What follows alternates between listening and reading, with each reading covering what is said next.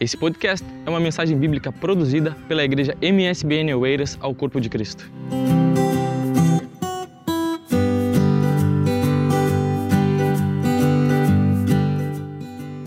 Amém, meus irmãos, a paz do Senhor. Poder tomar assento, fique à vontade. Estamos aqui nesse primeiro culto de 2020, é uma alegria muito grande. O pastor José Júnior me convidou, né? Ele falou: Tiago, o que, que tu vai fazer dia 3 de janeiro? E por acaso hoje eu não dei aula, eu estava torcendo que fosse um convite para comer pizza, mas não era. foi quase, foi na trave, mas ele pediu de bom grado. Eu fiquei muito, me senti bastante honrado é, por esse convite e atendi também, porque pronto, o pastor José Júnior está aí também sempre nos ajudando.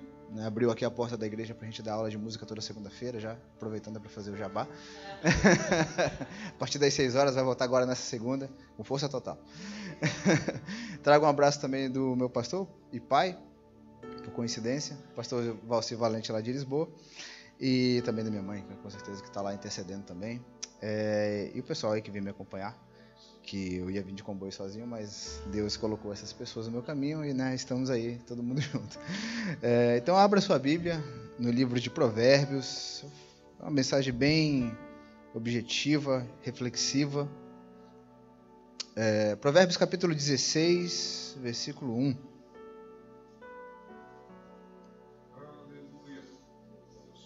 Preza, pro, opa. Provérbios capítulo 16, versículo 1 diz bem assim: Do homem são as preparações do coração, mas do Senhor a resposta da boca. Mais uma vez, todo mundo junto, um, dois, três e do homem são as preparações do coração, mas do Senhor a resposta da boca.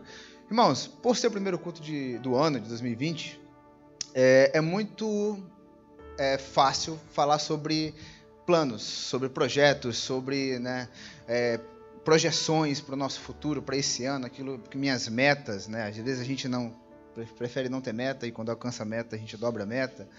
É exatamente, né? Porque é assim que tem que ser. E há quem diga também que o dia da mentira não é 1 de abril, mas 1 de janeiro, porque a gente promete um monte de coisa que não vai cumprir no final do ano, né? Mas é muito engraçado nessa parte do ano, porque realmente é uma, é uma época do ano, uma época do ano que está começando que a gente coloca na nossa cabeça que tudo vai ser diferente. Que tudo que tem que ser diferente, a gente faz uma reflexão da nossa, da nossa vida no último ano e faz uma autoanálise e percebe que é necessário mudar algumas coisas para que a gente consiga alcançar é, novos projetos, novas metas e por aí vai. Quer ver? Eu queria só fazer um teste rapidinho, sem expor ninguém. Quem colocou no seu coração que vai se alimentar melhor e fazer exercício físico? Aí sim, é muito bom. não, né?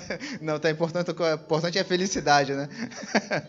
Porque isso é muito normal, isso é muito normal a gente colocar planos e metas. Isso é completamente normal. Quem aqui quer dar um upgrade na sua carreira? Olha aí, ó, que coisa boa. Então, são coisas normais de todos os finais e começos de ano também. Mas o, o, que, o que eu achei interessante nessa palavra, que Deus ele colocou na minha, no meu coração, foi que Nessa palavra a gente encontra duas partes de coisas que nós temos que fazer. É basicamente um tomar lá da cá. A gente fala dos homens são as preparações do coração, mas a resposta vem, é, vem do Senhor, né? mas do Senhor a resposta da boca. E para falar um pouco sobre isso, eu separei aqui alguns pontos para a gente conversar um pouco aqui hoje à noite. É, irmãos, eu sou um pouco carente, então vocês podem falar comigo também, não tem problema. Quiser participar, fique à vontade. Eu não sou pregador, sou professor, então eu gosto de participar e ter contato com vocês, tá bom?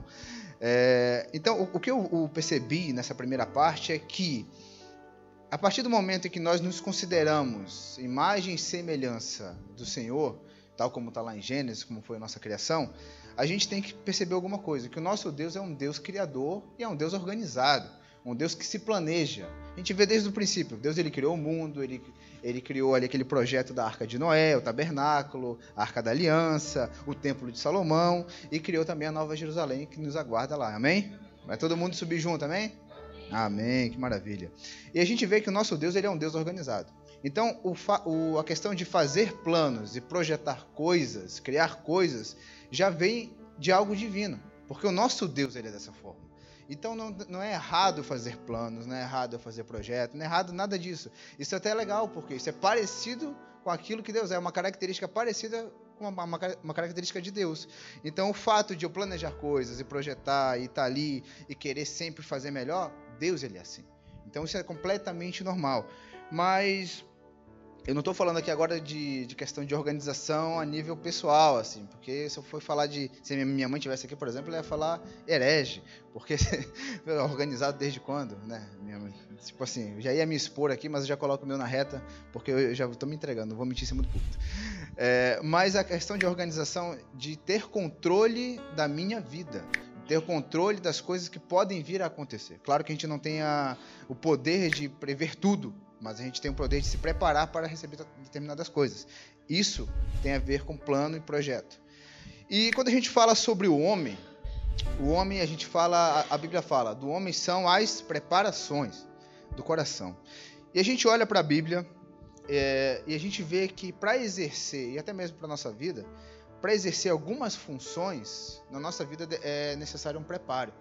A gente olha para a Bíblia que Moisés ele só foi capaz de gerir, de liderar aquele povo, o povo de Israel, depois de toda a experiência e gabaritos que ele teve no Egito. Teve ali seus 40 anos estudando, formado e tal, e tudo aquilo que ele passou no Egito preparou, é, fez uma base, serviu de base para que o que ele fosse enfrentar no deserto com o povo. Quando a gente vê também no Novo Testamento, Paulo, Paulo antes de ser um, cara, né, era perseguidor, gostava de matar cristão. É, você já sabe a história muito bem. E a gente vê que Paulo ele teve a sua preparação até mesmo depois da sua conversão. Ele decidiu estudar ali aos pés de, de Gamaliel, que foi um grande teólogo da época, e até mesmo Paulo, que era um cara que chegava no púlpito e falava: Pessoal, vocês querem que eu pregue em qual língua? Né? Se fosse hoje em dia, ia falar: Hum, desumilde que, que é isso? O cara convencido quer que eu pregue que língua? Né? Língua dos anjos, então vai, bora ver se tem comunhão com Deus. Então Paulo era esse cara, mas mesmo com todo esse gabarito, com essa inteligência, essa expertise dele, ele foi necessário um preparo. Paulo sabia disso. E o maior de todos os exemplos que eu cito é Jesus. Porque além de Jesus ter sido o maior exemplo de humildade que a gente pode ver nessa terra, porque Jesus era Deus em forma humana, e como é que Deus ele precisa de 30 anos para se preparar para poder exercer um ministério de 3 anos? Jesus é o maior exemplo que nós temos de preparo na nossa vida. Então, às vezes, se eu não quero me submeter a, falando como músico, eu sou músico, eu não quero fazer uma aula de música para poder tocar na igreja, é, eu já quero ir tocando direto, fazendo uma coisa assim, né, é, é, quando a gente fala nas coxas lá no Brasil, Poxa, mas se Jesus, que foi filho de Deus, se preparou durante 30 anos, tendo cuidado de ser ali, de obedecer todas as tradições e tal, por que, que eu, eu tenho que ser diferente? O que, que eu tenho de especial que Jesus ele não tinha? Então a gente tem que pensar um pouco nisso. Porque então, para determinadas coisas na nossa vida, é necessário um preparo. É necessário eu ter uma projeção, eu ter, eu uma motivação interna para que eu venha me desenvolver naquilo que eu faço. A gente pega isso e pega para a parábola dos, dos talentos na Bíblia. Os três receberam, mas o que eles fizeram com o que foi recebido foi diferente. Dois multiplicaram e um enterrou. Os três, Deus ele dá para todo mundo, mas o desenvolvimento às vezes depende da minha pessoa, depende de mim, depende de como eu vou usar aquilo que Deus ele me deu. Então, o fato de eu projetar coisas e prever coisas está incluído nisso aqui também. O que fazer com aquilo que Deus ele me dá. E tem um trecho interessante ainda sobre preparação que é muito importante, sim, projetar coisas, fazer planos, é, querer ter uma, uma situação melhor para mim. Mas é importante também eu não só ficar nessa parte do planejamento. Quando, alguns anos atrás, eu, eu trabalhava em agência de publicidade. E a agência de publicidade ela tem um setor só de planejamento. É um setor que serve só para planejamento. Então, mais ou menos em outubro, novembro, a gente já consegue planejar o próximo ano. Para a gente aprovar com os clientes, etc. e tal. E tem muita coisa, obviamente, do nosso planejamento que ele não funciona, que ele não vai ser aprovado. E tal, tal como isso é conosco também. Só que a gente não pode se conter somente nessa parte de planejar. Porque quando a gente fala também a palavra oração, são duas palavras, orar e ação. Então eu tenho que orar e agir. É, a gente vê um trecho interessante quiser até colocar aí, é Êxodo 14, 15. Um trecho muito conhecido. Êxodo 14, 15. Deixa eu beber um pouco de água.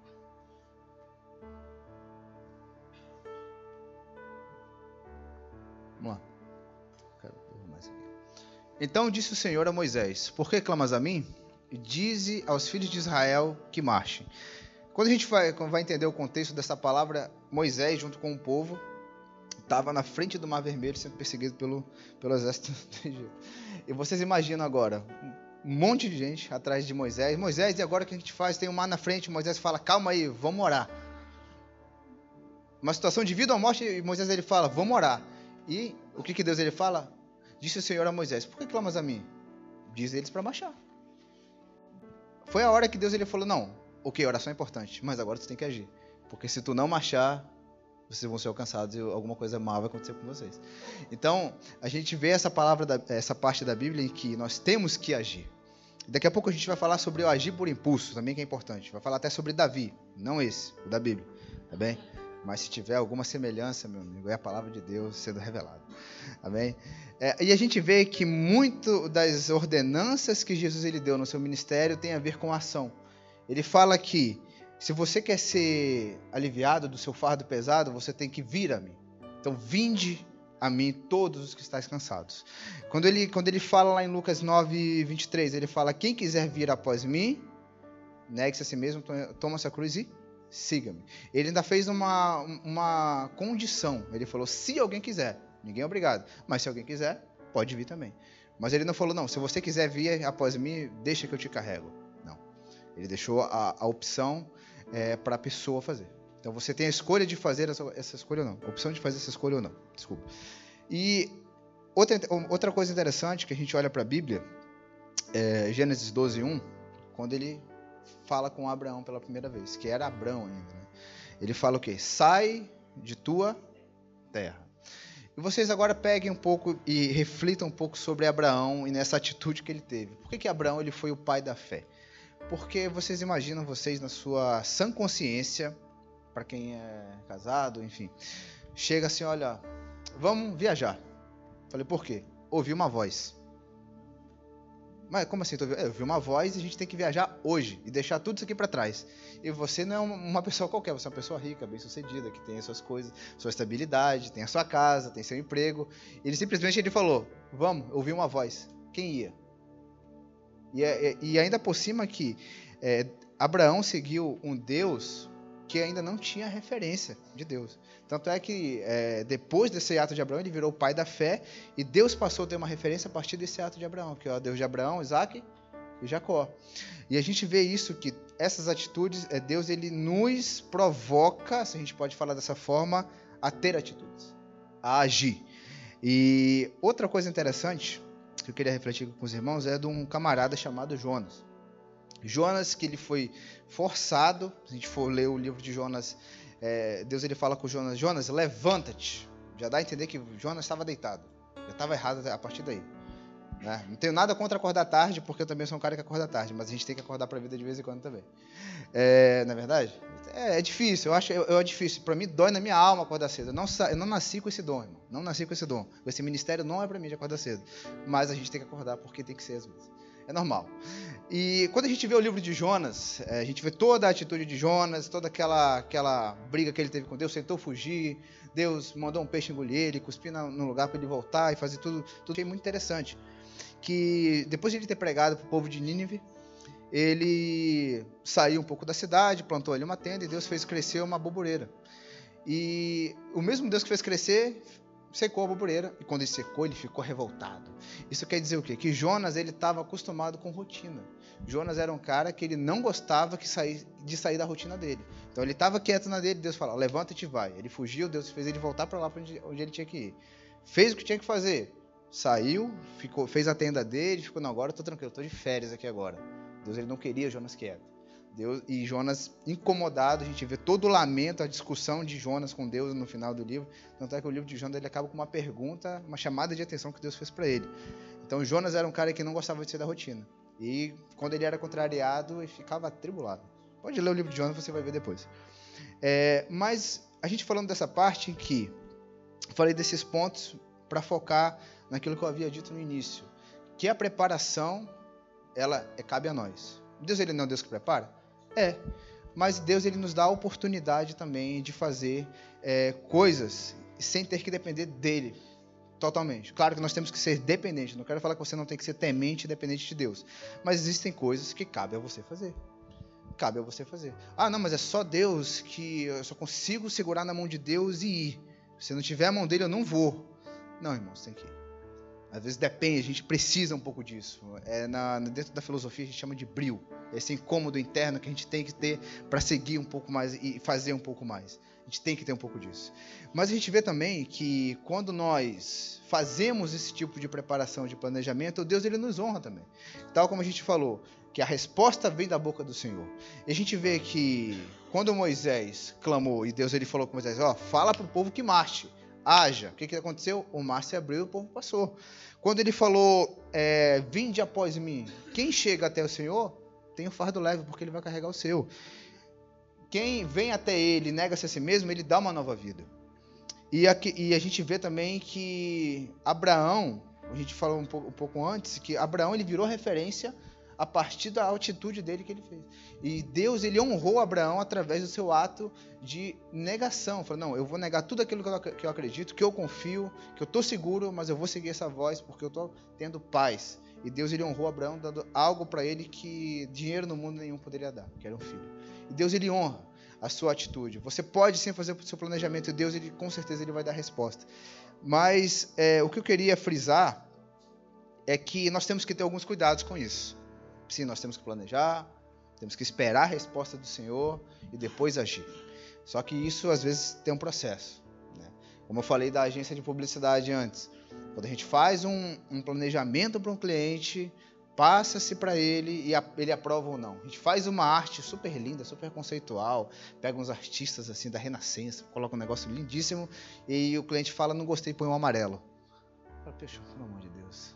Mas a gente tem que fazer o que o cliente pede. E às vezes eu não estou falando que Deus é cliente, mas é, às vezes é parecido. A gente faz tudo. Fala, olha aqui, Deus, olha só que bonito. A gente faz até uma apresentação em PowerPoint, mostra para ele na hora da oração, coisa mais linda. E ele fala, não, não é assim que é. E nós temos que estar sensíveis e sermos obedientes para entender que às vezes o melhor de Deus, às vezes não é o melhor que eu penso que seja para mim. E a gente vê isso na Bíblia que uma coisa que é importante é que aquilo que a gente planeja para esse ano, para os próximos anos que vão de vir, que vão de vir, que eu creio que não é o último ano de ninguém aqui, amém? Amém, graças a Deus. Você estava com medo já.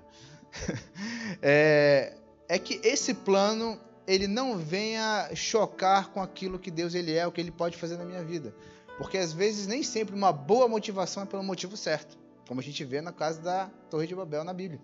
Pessoal, todo mundo animado, unido. Acho que maior, um dos maiores exemplos de igreja unida é na Torre de Babel. Não, vamos fazer uma torre. Olha aqui, ó, uma torre gigante para a gente chegar no céu. E o pessoal, é isso aí. É isso, vamos fazer isso. Né, às vezes, para a gente unir dois irmãos para a igreja, não consegue. Mas para unir uma torre, olha só que negócio. E a motivação foi boa, não foi boa, mas a unidade deles era exemplar. Né. E Deus ele fez o quê? Fez o que fez, confundiu as línguas para que aquele plano né, não fosse bem sucedido. E outra coisa, é... eu esqueci teu nome. Qual? Wagner. A gente vai ser muito amigo hoje em dia. Tá? Abre aí, por favor, em Lucas 5,5, por gentileza, que a gente vai falar sobre outra parte aqui. A gente falou agora sobre ter cuidado, e agora a gente vai ter que falar um pouco sobre ser maleável também. respondendo Simão, disse-lhe: Mestre, havendo trabalhado toda noite, nada apanhamos. Mas porque mandas, lançarei a rede. Isso quer dizer o quê? Os discípulos foram lá, pescaram a noite inteira, e chega no outro dia, vocês imaginam, vocês são pescadores, todos vocês aqui são pescadores aqui e tal. Pega peixe brincando. Fala bom dia, o peixe pula na rede. É isso. Pescador profissional. Passa a noite inteira pescando. Chega, não pega nada, nada, nem uma garrafa PET, que na, na época não tinha ainda. Não tinha nada, nada, nada. Chega do outro dia, chega para vocês um carpinteiro, tem nada a ver com a tua área, fala, lança de novo do outro lado. Quer dizer, então, que eu, especialista no assunto, é, vem um carpinteiro aqui, pelo menos traz uma lança que eu jogo nele. Não, não, mano, joga do outro lado, como se já não tivesse feito. Imagina se eu fosse uma pessoa orgulhosa. E os discípulos eles tiveram essa flexibilidade de falar tudo bem, mestre, a gente vai, a gente vai te obedecer. Lançaram para outro lado, a gente vê essa passagem conhecidíssima da pesca maravilhosa. Isso quer dizer o quê? Que Deus ele, a gente pode sim fazer o nosso, agir e Deus, vendo às vezes a situação, ele nos ajuda a fazer também. Mesmo que é, a gente às vezes haja por impulso, mas ele vê, não, ele está com uma intenção boa, vai dar certo, mas está fazendo da maneira errada. E se nós tivermos ouvidos sensíveis e a sensibilidade de entender, poxa, Deus ele quer que eu faça dessa forma aqui, então eu acho que essa forma aqui realmente é, é a melhor forma de se fazer isso. Ok, então vai dar certo. É tal como Deus ele chegar para mim ou para o Bruno falar, olha, faz a música está tocando, faz um acorde XYZ. E na, na, na, nossa mente a gente fala, não, mas essa nota não tem nada a ver com isso aqui. Mas a gente faz e dá certo. Porque Deus ele nos ajuda a fazer as mínimas coisas. Se você está no seu trabalho, ah, você trabalha com limpeza, não, usa tal tal lixívia em vez dessa. Meu Deus, não, não, vai lá, faz. Deus ele vai te honrar nas mínimas coisas. Tal como ele fez com a, com a pesca maravilhosa, alguns anos atrás, ele pode fazer nas mínimas coisas no seu trabalho também. Se você tiver a flexibilidade de entender que Deus ele tem o melhor para você nas mínimas coisas, irmão, é sucesso. É só sucesso. Amém? Outra coisa interessante é que às vezes a falta de planejamento ela nos atrapalha a alcançar as bênçãos do Senhor. A gente olha para a Bíblia, lá para o livro de João, é, que é a, história do aleijado de Betesda, do sangue de Betesda. Que quando Jesus chegou na frente dele, queres ficar são? Ele falou: Não, mas não tem ninguém para me colocar ali na, na água. É, porque eu venho aqui todo ano, mas não tem ninguém para me colocar lá. Então o cara vai no mesmo lugar, todo ano, e sabe o que tem que fazer e não faz, é falta de planejamento. Alguma coisa está errada nesse meio de campo. É a mesma coisa você vir todo dia numa campanha da vitória, né, com a campanha das portas abertas, e você está com a porta fechada faz cinco anos. Tem alguma coisa errada aí. Tem alguma coisa. Não, mas eu estou pedindo emprego para o Senhor, mas não tenho currículo ainda. Mas Deus vai prover o trabalho. Deus vai prover. Ah, não, eu quero documentação, mas é, eu não tenho o número da Segurança Social. Mas vai dar certo, vai dar certo. É tipo assim, às vezes é uma fé cega, uma fé tola. Então a gente tem que ter esse cuidado de que às vezes o planejamento mínimo, ele ajuda eu ter um pouco a, a avançar algumas etapas que eu estaria ali travado no meio de campo. Então isso é importante também. Então, o aleijado do, do, do tanque de Betesda, ele tinha esse problema. Ele reclamava, estava ali decepcionado, amargurado da vida, mas o que tinha que fazer realmente ele não fazia, e isso era um problema. Pode ser que pelo menos 30 dos 38 anos dele foi por causa de planejamento também. E outra coisa, agora eu vou falar de Davi, da Bíblia. Davi, ele foi, a gente sabe, um homem segundo o coração de Deus, é, teve uma história fantástica, mas ele teve muitos erros também, tal como todos nós. Todos nós somos falhos, somos humanos, e Davi foi mais um ser humano que errou também. Mas eu não vou nem falar do fato de, do adultério, que eu não quero entrar nesse mérito, mas eu quero falar sobre uma atitude que Davi teve. É, e agora você pode abrir sua Bíblia em 2 Samuel, capítulo 5, versículo 19.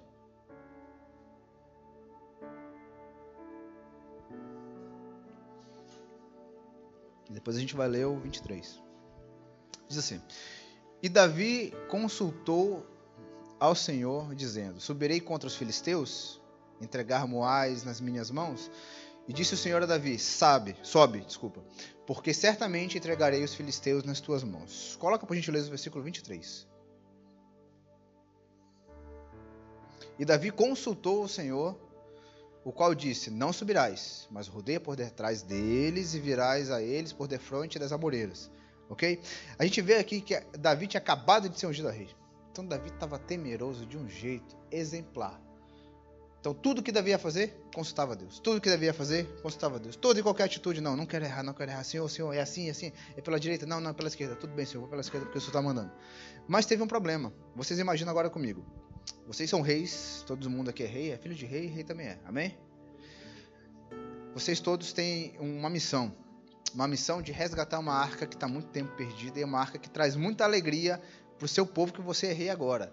E você fala a primeira medida que você tem enquanto presidente, enquanto rei, fala: vamos buscar a arca. Uh, já era. Festa, ganhei o reinado, já estou reeleito. É isso. É isso. Davi foi exatamente o que Davi fez. Mas a gente vê lá depois em 2 Samuel 6,2 que ao contrário dos outros versículos, ele falou aqui, ó, e levantou-se Davi e partiu com todo o povo. Nenhum momento aí nessa parte fala que Davi consultou a Deus, tal como nos outros versículos. Então Davi ele foi precipitado, ele teve uma boa ideia, o povo apoiou ele, só que ele não consultou a Deus. Então nem sempre é tudo aquilo que eu acho que venha a ser genial, ou venha a ser aquela ideia do ano, é realmente é uma ideia que vai fazer bem para você ou é uma ideia que foi dada por Deus. Porque às vezes a gente tem um, uma, uma espécie de super trunfo de usar Deus como o nossa para ficar entre aspas convencido. Fala, nossa, Deus ele me deu uma música, olha, se eu cantar aqui para ti tu cai. Aí tu ouve a música e a música não é boa. Acontece, tem músicas, as músicas ruins e as músicas boas, normal, não, normal. E a gente fala, poxa, mas essa música não é boa. E será que Deus deu uma música ruim para ele ou é eu que tô não tô no, né? Não tô ali muito muito íntimo de Deus do jeito que ele tá, porque eu não gostei dessa música. Às vezes é simplesmente eu tive uma ideia, acho que fui, foi inspirado por Deus, por eu já ter essa suspeita. Eu falo, não, não vou orar porque eu sei que foi Deus que me deu, porque eu estou com crédito de sobra lá no céu. Então vou agir aqui porque é assim que é. E quando chega lá na frente, dá tudo errado.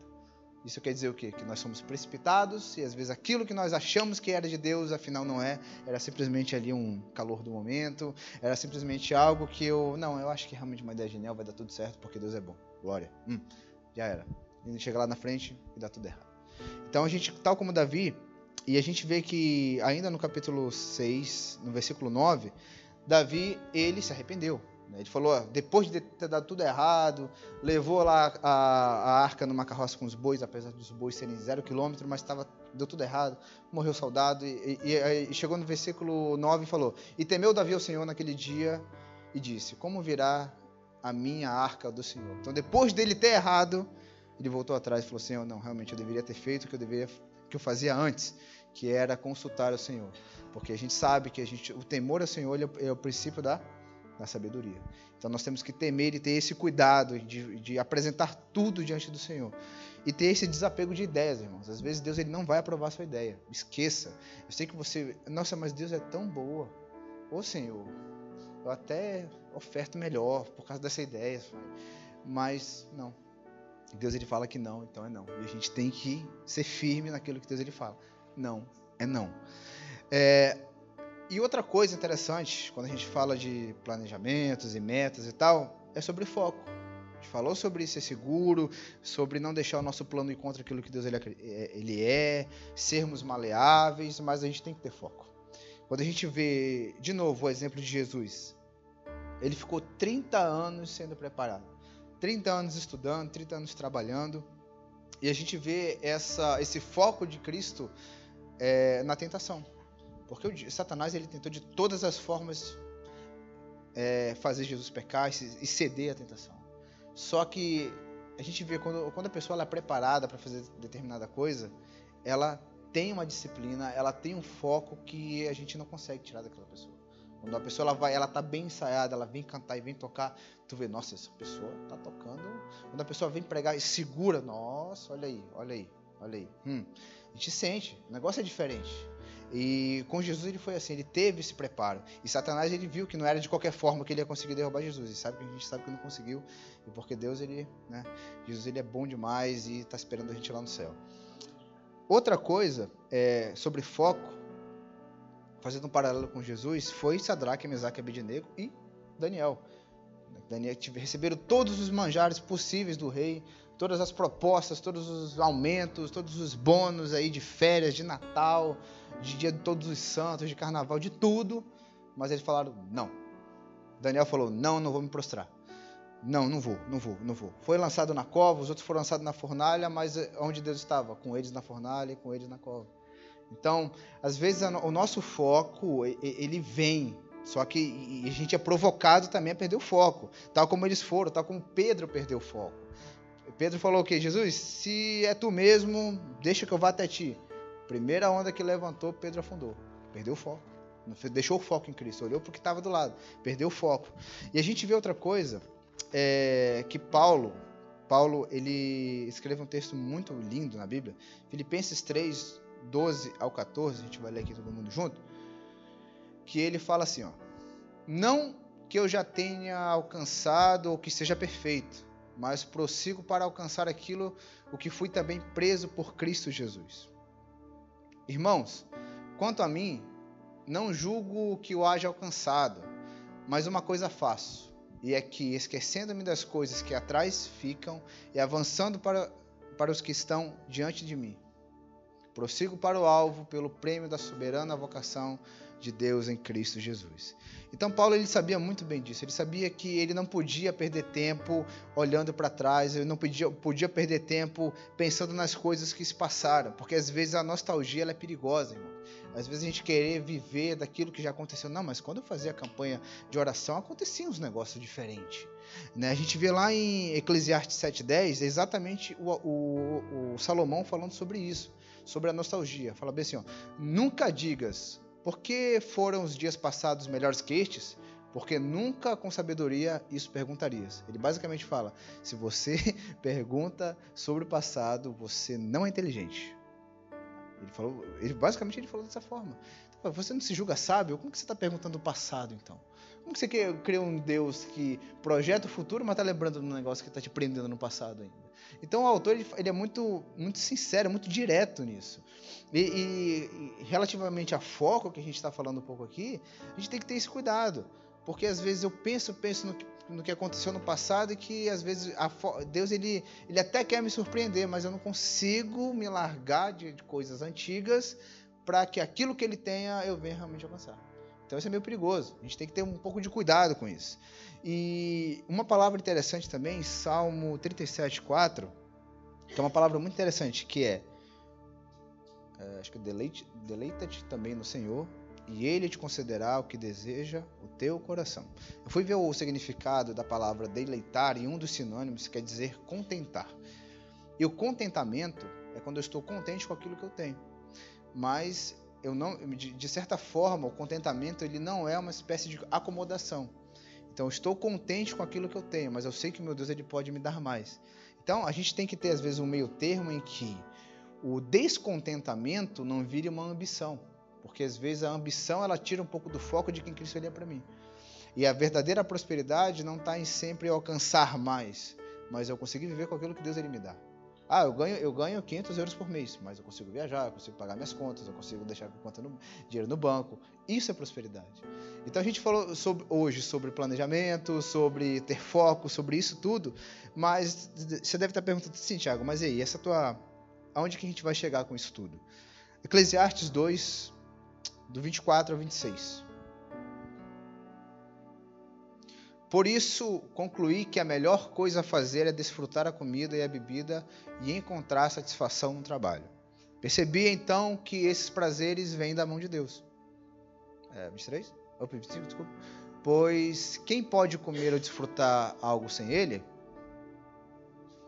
Deus concede sabedoria, conhecimento e alegria àqueles que lhe agradam.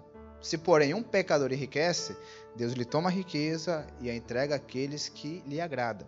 Isso também não faz sentido. É como correr atrás do vento. Porque ao homem que é bom diante dele, Deus dá sabedoria e conhecimento e alegria. Mas ao pecador, dá trabalho. Para que ele ajunte e amontoe e dê ao bom perante a sua face. Também isso é vaidade e aflição de espírito. Então, basicamente, a gente está trabalhando 18, 20 horas por dia, tem alguma coisa errada. Porque o que Deus ele, ele fala aqui através de Salomão em Eclesiastes é que não, eu não quero que você se mate de trabalhar. Você é meu filho, eu quero que você viva bem. Porque a verdadeira prosperidade, de novo, irmãos, não é a gente ganhar 3, 4 mil, 5 mil euros por mês. Não. É você conseguir viver com aquilo que você ganha. É que com o seu dinheiro, com seu salário, você conseguir viver bem, pagar suas contas, conseguir viajar, conseguir ajudar a família no Brasil, o pessoal que é estrangeiro. Então, tudo isso é prosperidade. Você conseguir é, ajudar também, na, com certeza, na obra do Senhor. Ah, não, a gente tem que fazer uma obra na igreja. Vou lá e oferto também. Deus, Deus ajuda. Então, assim, a gente vê que esse tipo de coisa, é, às vezes é um pouco para, paradoxal. Porque ao mesmo tempo que um Deus que fala para nós agirmos, ele fala que não, o excesso de trabalho está errado. Então vocês não são para isso. Se vocês estão trabalhando demais, tem alguma coisa errada. Então Deus ele traz, ele me trouxe essa palavra é, nesse ano novo, né? nessa primeira sexta-feira do ano, falando é, se, se planeje, tema a mim, confie em mim, aprenda a descansar em mim. Porque quando a gente chega nesse estágio de conseguir descansar, nos deleitarmos naquilo que o Senhor tem feito, irmãos, é, a, a, palavra de Deus ela não mente. Ela fala quem é fiel no pouco, sobre muito ele coloca. E isso é verdade. E eu não falo de valores, eu não falo aqui, não quero falar para vocês de teologia da prosperidade, não, irmãos. É saúde, é qualidade de vida, é ser uma pessoa, um obreiro melhor, ser um ensinador melhor, ser um filho, um esposo, um namorado melhor. Então, isso é prosperidade. Prosperidade ela vai além de bens materiais, porque o dinheiro, ele é, infelizmente, ele é um mal necessário para a humanidade. Mas realmente a paz de espírito, aquilo que Deus ele nos tem para dar, irmãos, a verdadeira prosperidade é isso. Quando eu consigo viver bem comigo mesmo, com aquilo que Deus ele me dá, essa é a verdadeira prosperidade. Então eu queria deixar essa palavra para os irmãos hoje, para que nesse ano nós venhamos refletir. Eu falei para os irmãos que ia ser mais reflexiva. E posso orar, pastor? Posso? Vamos colocar de pé nesse momento. E que nesse momento, meus irmãos, você venha do seu lugar mesmo, colocar esse ano de 2020 diante do Senhor. Fala, Pai, se é isso mesmo, me confirma, eu quero ouvir a tua voz, porque tudo aquilo que eu quero fazer tem que ser para a tua honra e glória.